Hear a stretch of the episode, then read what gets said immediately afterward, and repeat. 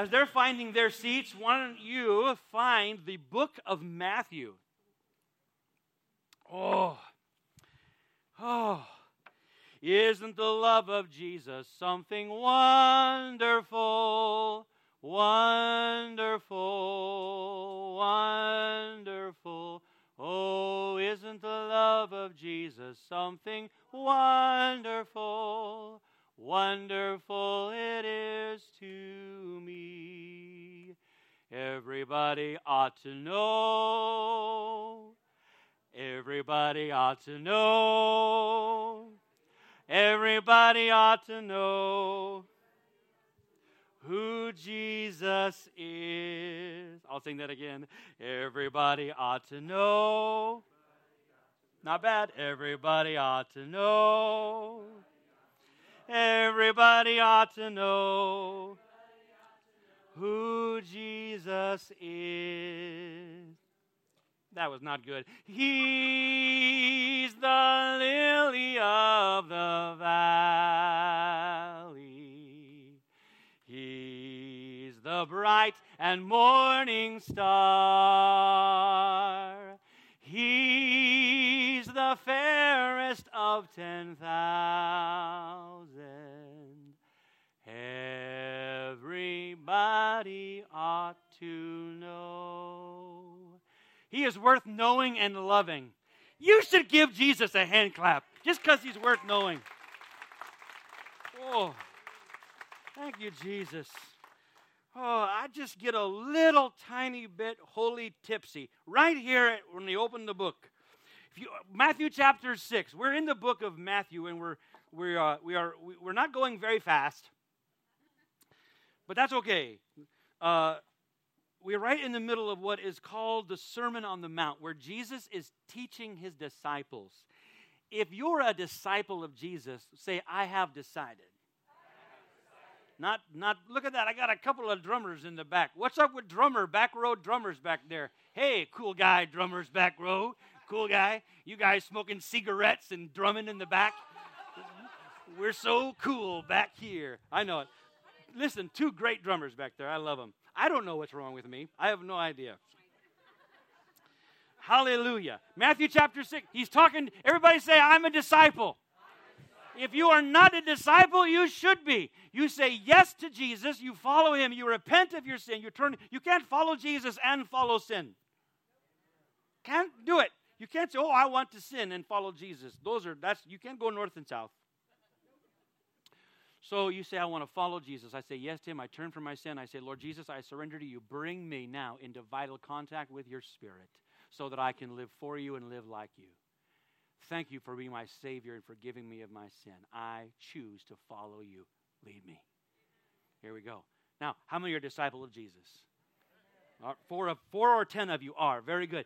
So, those that when so Jesus goes around and tells people, "Follow me, follow me," and those that have followed him, he calls them close. Now the crowd can listen, but these are these are words for disciples of Jesus, and he's been teaching those that have been his are his disciples. He's teaching them how to pray.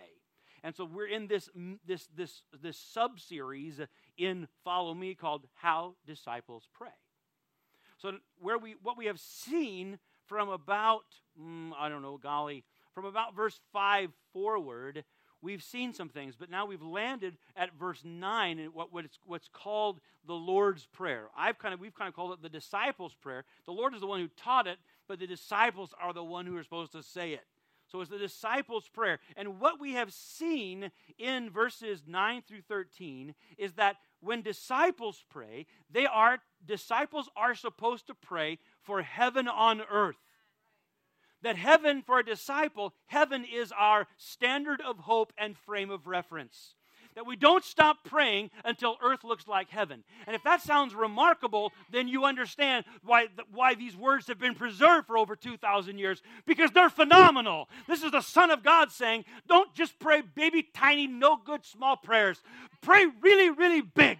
You, the, the future of this planet is in your hands, and nothing's going to happen until and unless you pray. So pray for heaven on earth. Is there anybody that'll pray for heaven on earth? We already did this message and I was excited about it. After that, we see that we all, disciples also get to pray for divine provision. Give us this day our daily bread. That's not, Lord, just give me enough bread to nibble on so that I don't starve every day. Keep me, keep me dependent and, and unhappy and poor. No, it's this. Disciples have been given access to heaven for divine provision. Four people like that. Is anybody else thankful for divine provision? There it is. Thank you. Dr. Zeph, give us this day divine provision. There's no fear. A disciple has no fear. They're connected directly to the Lord, and they have the promise of divine, for everybody who will pray, divine provision. Come back over here. I'm not desperate for attention. I'm just looking for somebody happy. Okay. Uh, and for mercy. We pray for mercy because we need it and we need to give it. Healing and freedom and deliverance always come from mercy. Ooh, listen, there are spiritual realities we're going to get to in just a minute. I'll get to them, but I can say it now. With, with prayer for mercy. Ooh, listen, there are spiritual realities that are dark and evil and not good, and one of the greatest one of the most one of the most central means that the enemy gets access to and influence over our lives is when we have not received or given mercy. When we refuse to accept or give mercy we partner with evil. No bueno Anybody not? Nobody wants that. But that's not. We already did that once. So we got to keep going. Pray for, for mercy. And today we'll see. Today we'll see that all of these things are promised to and provided for disciples who will pray. But today we'll see that among these things we pray for protection and direction. Ooh, somebody say protection and direction. They rhyme on purpose so that you'll remember. Okay?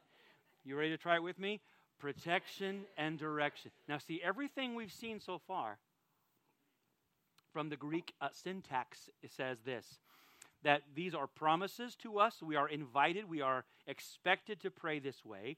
And the way that the Greek work, not that you care too much, but the aorist, the aorist verb there ha- carries the idea that, the th- that what you're being asked to pray for will happen contingent upon you praying. I mean, it's, it's an aorist verb simply means the thing hasn't started yet and it's waiting for the person to obey.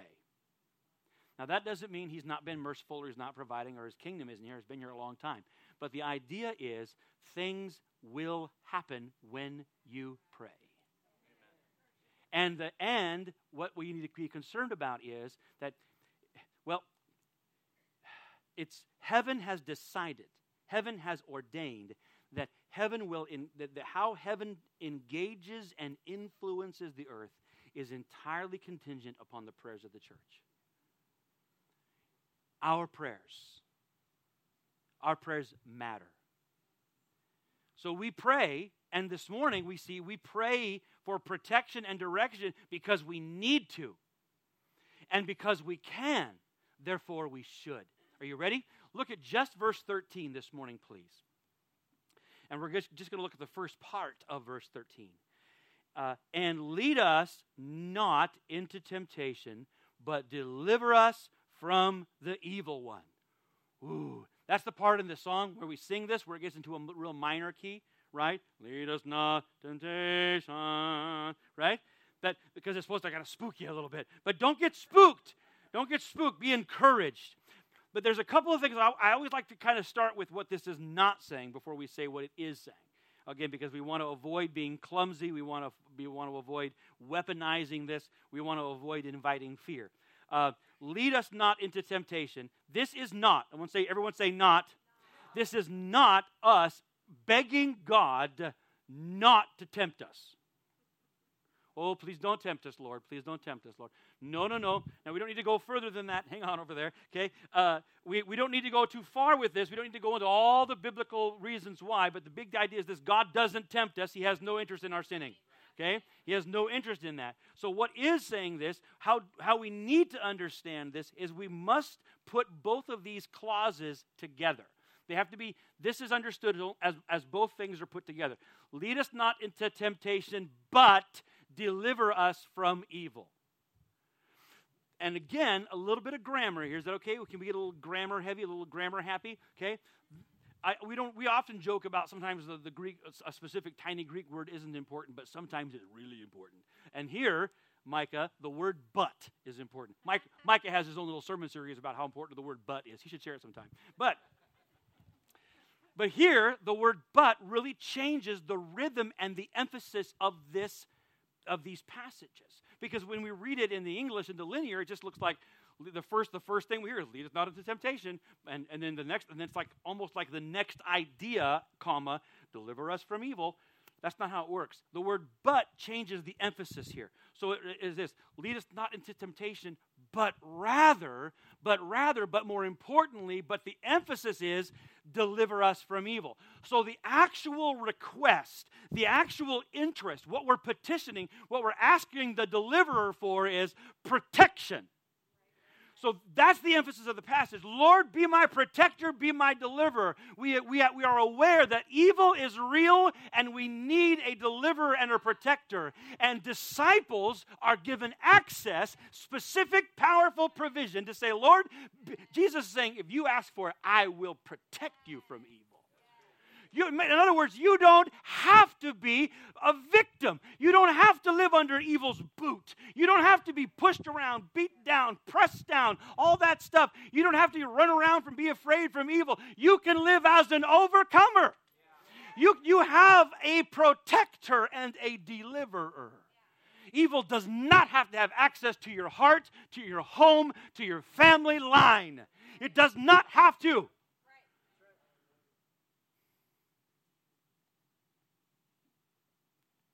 So he says, Lord, protect us.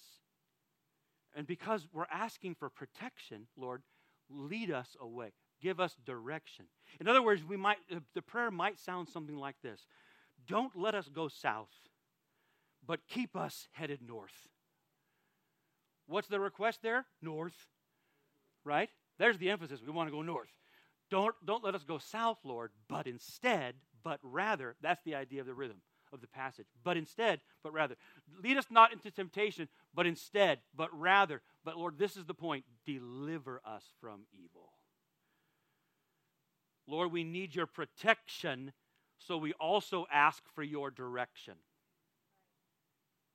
I might add this don't ask for his protection if you won't follow his direction.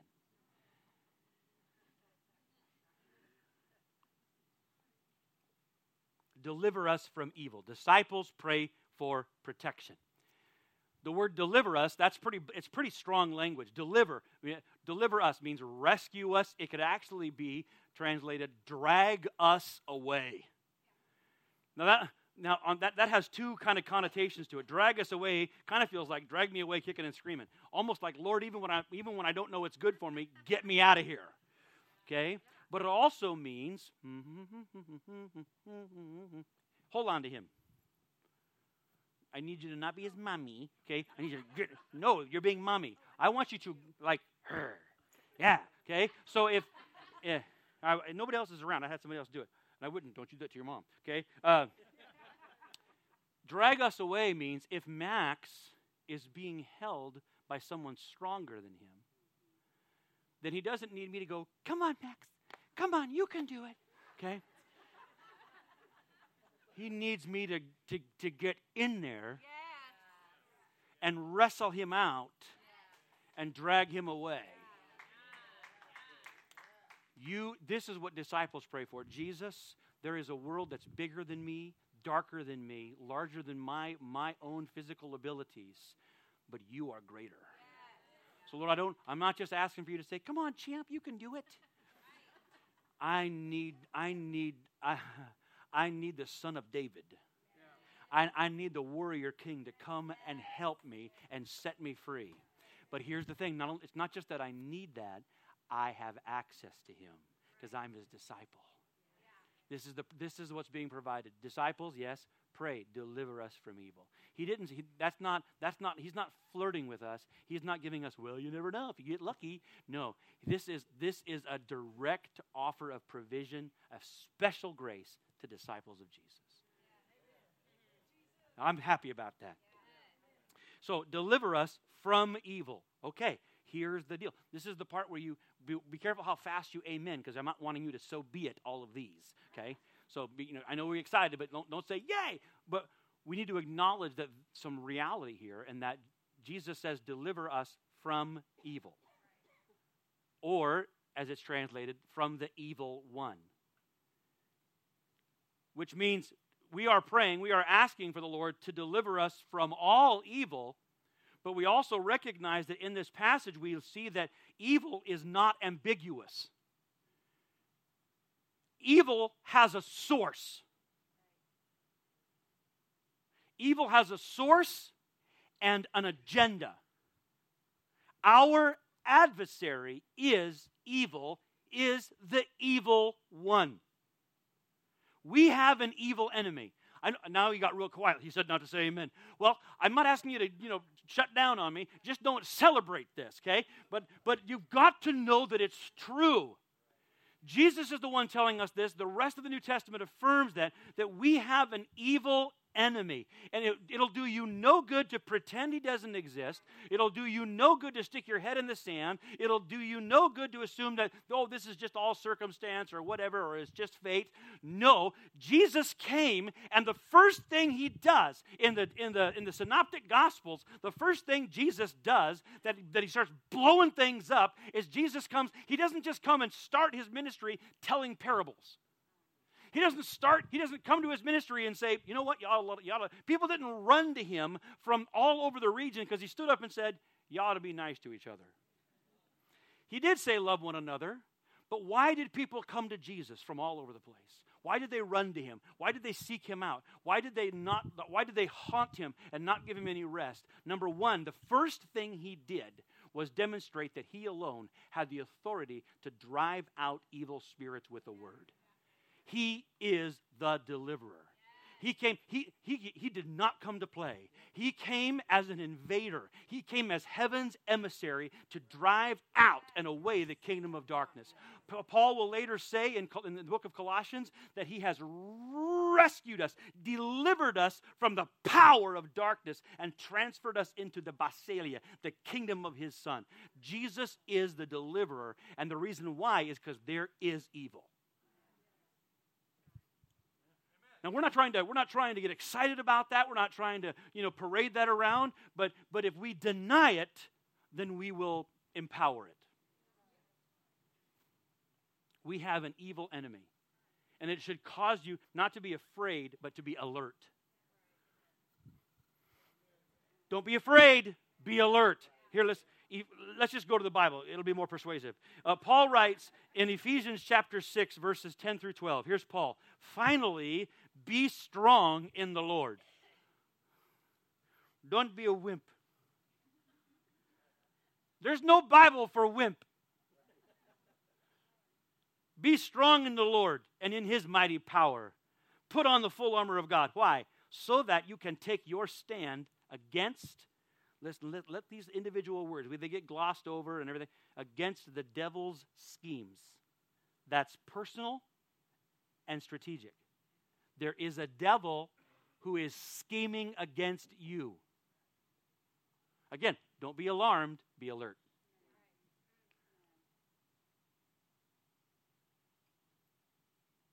Do you know that you are in a fight? You know the worst way that the, the, the way that you I guarantee you will not win a fight is if you don't know you're in one. You will just get beat up and not know what's happening. You are in a fight. Listen, for verse 12, for our struggle. You know what he said there? I know it's low hanging fruit, but there it is. The struggle is real.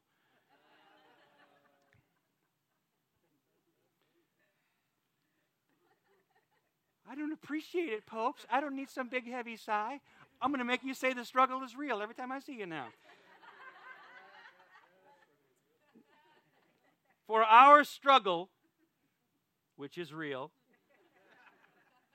is not, oh, here, now I can't do it, is not against flesh and blood. All right, you're off the hook. Is not against flesh and blood, but our, but listen, but let me word it this way, but our struggle is against the rulers, against the authorities, against the powers of this dark world, and against the spiritual forces of evil in the heavenly realms. You don't need no paperback novel. You don't, you don't need so nonfiction, you know, fantasy nonsense to, uh, to, to paint a picture. The Bible says it all by itself. It doesn't need amplification. The Bible, when you leave it just as it is, is radical and makes radical claims. The Paul just said that there are dark sport forces of evil in the heavenly realms, in the, in the spiritual realms, that are contending and working against the church, and we struggle against them. Now, that doesn't that don't don't put on your decoder ring and want to be a superhero there. The, Jesus, what, what Paul says is, be strong in the Lord, stand in the protection of the Lord, and stand against those schemes. But what, what we need to see is you have an evil enemy. Peter also says in 1 Peter 5, verse 8, be alert. There it is. Everybody say, be alert. Don't be anxious. Don't be afraid. It's not saying all these. Be alert and of sober mind, be serious about this. Your enemy, the devil, prowls around like a roaring lion looking for someone to intimidate. Looking for someone to devour. Understand that let this be all by itself enough. You have an enemy. Peter compares that enemy to a roaring lion. I hesitate to tell the story again, but again, my wife was just in at the at the little, uh, little, little little Southern Oregon safari experience a few few weeks ago, and she went and she had the, the, the she went and saw the lions because she loves lions and lions are amazing, but she fed the lions like food and and that's enough. And uh, but and as she was doing that, apparently she might have got close or whatever. You know, Mrs. Dav occasionally gets enthusiastic and she likes lions a little bit. And uh, uh, but anyway, I she's show, I'm showing the, I'm seeing this video, and the the female lion must have thought Mrs. Dav got a little close to her dinner, and that that thing didn't even she didn't even say anything. She just jumped up aggressively onto the onto the cage, and that's enough to make you lose whatever lunch you just ate. Ooh, that's frightening. And that was just quiet. That was just a movement. But Peter uses specific language. You might think, hey, Peter, that's a little dramatic. Peter is using specific language. Your enemy, the devil, prowls. That means agenda. Prowls. He's looking like a roaring lion to intimidate, to frighten. What you want to do, he's looking for someone to devour. I'm not trying to frighten you. I'm not trying to create fear, but we've got to, we've, we can't walk through this passage without recognizing that Jesus is, is telling his disciples that they are up against an evil enemy with an agenda. We have an evil enemy, but God is our protector.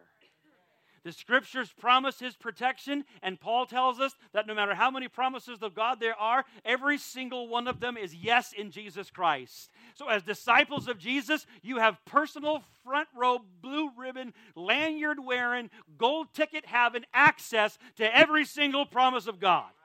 And here's just a, a, sampling of them. As God is our protector. Deuteronomy 31 and 6 Be strong and courageous.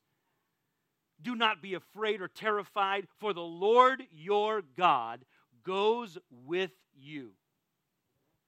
He will never leave you nor forsake you. Psalm 23, we know this one, but it's so good. The Lord is my shepherd. I lack nothing.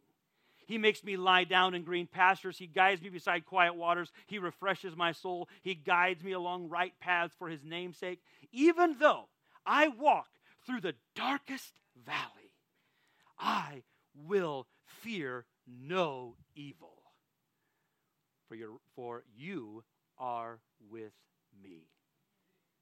Psalm 46, 1 God is our refuge and our strength and ever present help in trouble. Isaiah 41 and 10 So do not fear, for I am with you. Do not be dismayed, for I am your God. I will strengthen you and help you. I will uphold you with my righteous right hand.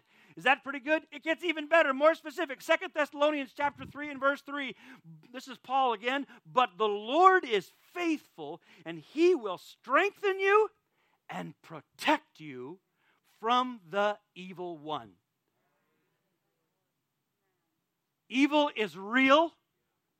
Our deliverer is real. Evil is real, but we have a deliverer. But because evil is real, here's the next part of the passage we pray for direction. We pray to be led away from evil. We pray to be led away from evil. We disciples pray for direction. We pray that the Lord will lead us, not because we're afraid that He's disinterested or isn't, isn't but no, this is really us praying for a, a consecration. This is us saying, Lord, we want to follow you. We commit to following your direction. Somebody say direction if you're not if don't ask for his protection if you're not interested in his direction the Lord promises to deliver us and to protect us from our enemies. But if I have flirted with something, if I've made room for something, if I've accommodated something, if I've, if I've, if I've given something a little pet name, then it's no longer an, an enemy, it is my friend. Lead us not into temptation. In other words, lead us away from places or people or circumstances where we might be otherwise vulnerable or weak or foolish.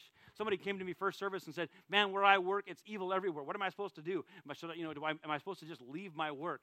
And I said, "No, no, no, no. That's not the point here. The point is that even when you are surrounded by darkness or evil, you're not going to partner with it. You're not going to partake in it."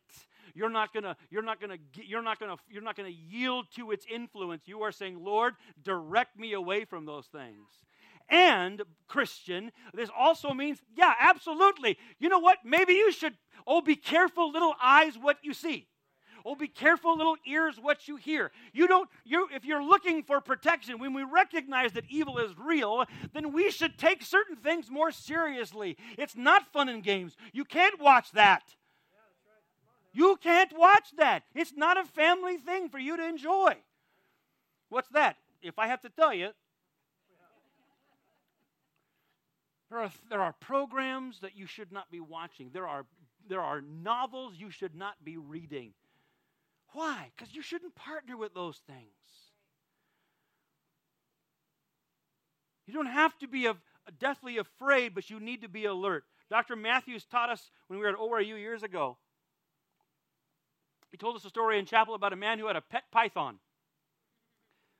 And it was his pet. He had a little cage for it and everything, but you know, he got he got he kind of, you know, the python maybe looked friendly or whatever, and he would take the python out and kind of let it, you know, hang out with him and I don't know, carry it around, whatever. He got into the habit of kind of letting it, letting it out of the cage, and eventually he'd let it kind of be in his room or in, in, at night, and kind of he'd lay on the bed or whatever else, and they got along. They got along swimmingly.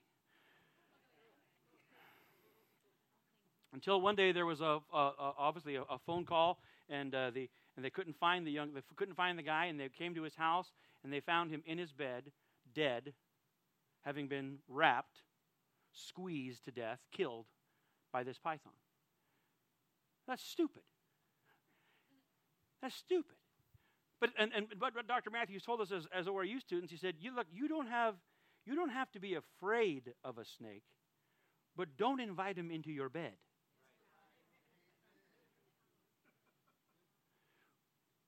Let, lead us, Jesus, lead us away from partnering with evil. Lead us away from making room for it in our lives. Christians, I am 48. I've been in church 49 years, and I know that a lot of times Christians, uh, hmm, they make room for stuff and then wonder why stuff happens. We must not make room for trouble.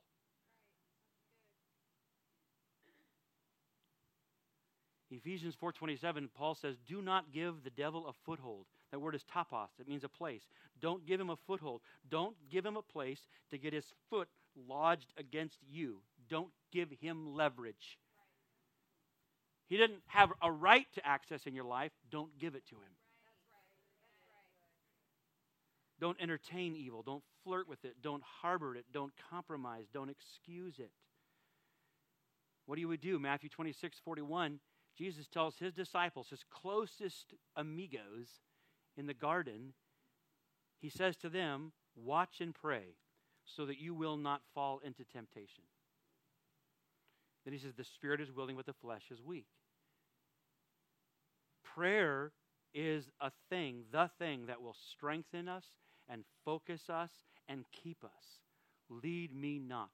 Lead me not into temptation. Deliver me from evil. There's a reason Jesus wants us to pray this. There's a reason Jesus wants us to pray this. Leonard Ravenhill said years ago praying men stop sinning. Sinning men stop praying.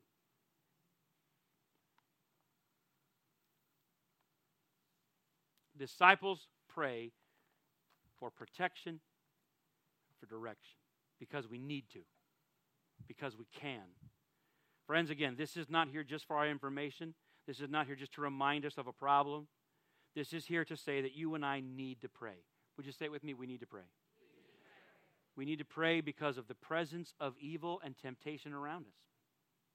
We need to pray because of the promise, the clear promise of God's protection and direction.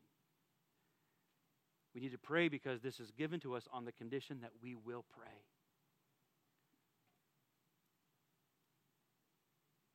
This is also given to us for assurance.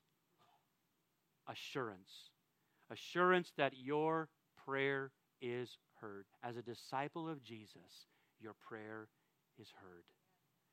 When you pray, disciple of Jesus, you can count on heaven's influence. When you pray, disciple of Jesus, you can count on provision. When you pray, disciple of Jesus, you can count on mercy.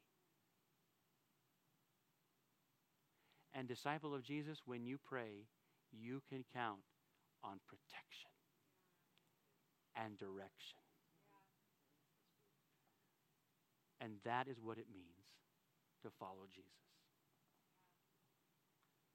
Let's stand and pray together today as we close.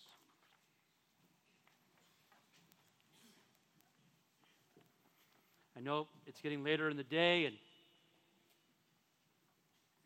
several of you probably have somewhere to go. Your appetite's probably telling you it's time to go. But we want to be careful not just to be hearers of the word. We don't want to just hear something and walk away. The problem with doing that is it creates a hardness in our heart. Every time we, we don't respond to what we've heard or seen, we develop a callus in that place. So take a few more moments, will you, with me? Let the Holy Spirit talk to you about what Jesus said.